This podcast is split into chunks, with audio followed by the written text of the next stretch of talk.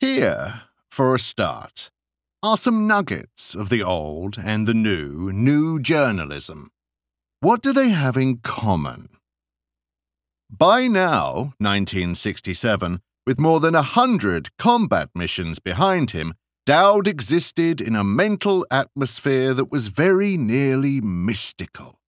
Pilots who had survived that many games of high low over North Vietnam were like the preacher in Moby Dick, who ascends to the pulpit on a rope ladder and then pulls the ladder up behind him.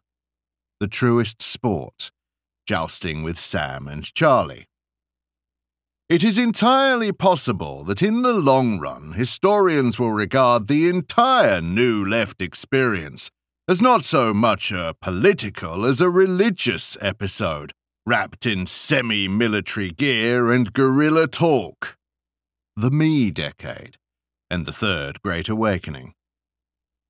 The reception of Gropius and his confreres was like a certain stock scene from the jungle movies of that period.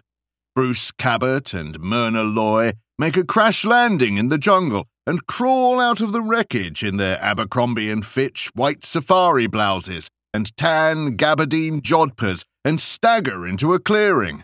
They are surrounded by savages with bones through their noses, who immediately bow down and prostrate themselves and commence a strange moaning chant.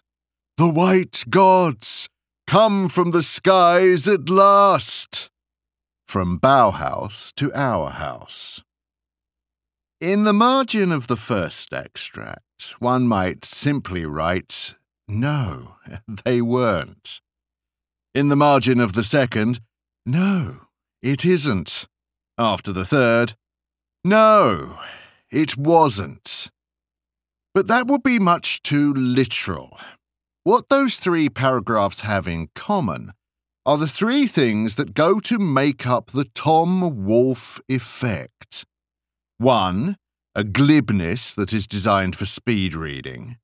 Two, a facility with rapidly cross cut images and references, a show of learning. Three, a strongly marked conservatism. It is the third of these features, Wolfe's subliminal advertising for the new right, that has had the least attention. But in this collection of his favourite journalism, the artifice and the foppery are not sufficient to conceal it. Wolfe had the excellent idea, way back when, of being in the 1960s, but not quite of them. His idea of participation was to appear, but to appear detached. The formula caught and held a whole imitative school of lycanthropic scribblers who could mock and jeer at the antics of the period without being so square as to be left out of the party altogether.